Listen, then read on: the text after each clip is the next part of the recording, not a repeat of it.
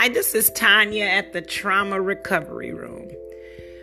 This show was definitely designed to help those who struggle with emotional wounds from their childhood and think that there's no place for you to go.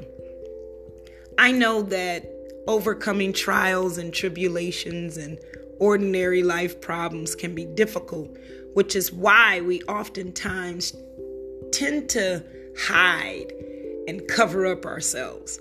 But that's why I created the Trauma Recovery Room, so that you can have somewhere to go to unveil who you really are in a safe place where there's protection and covering.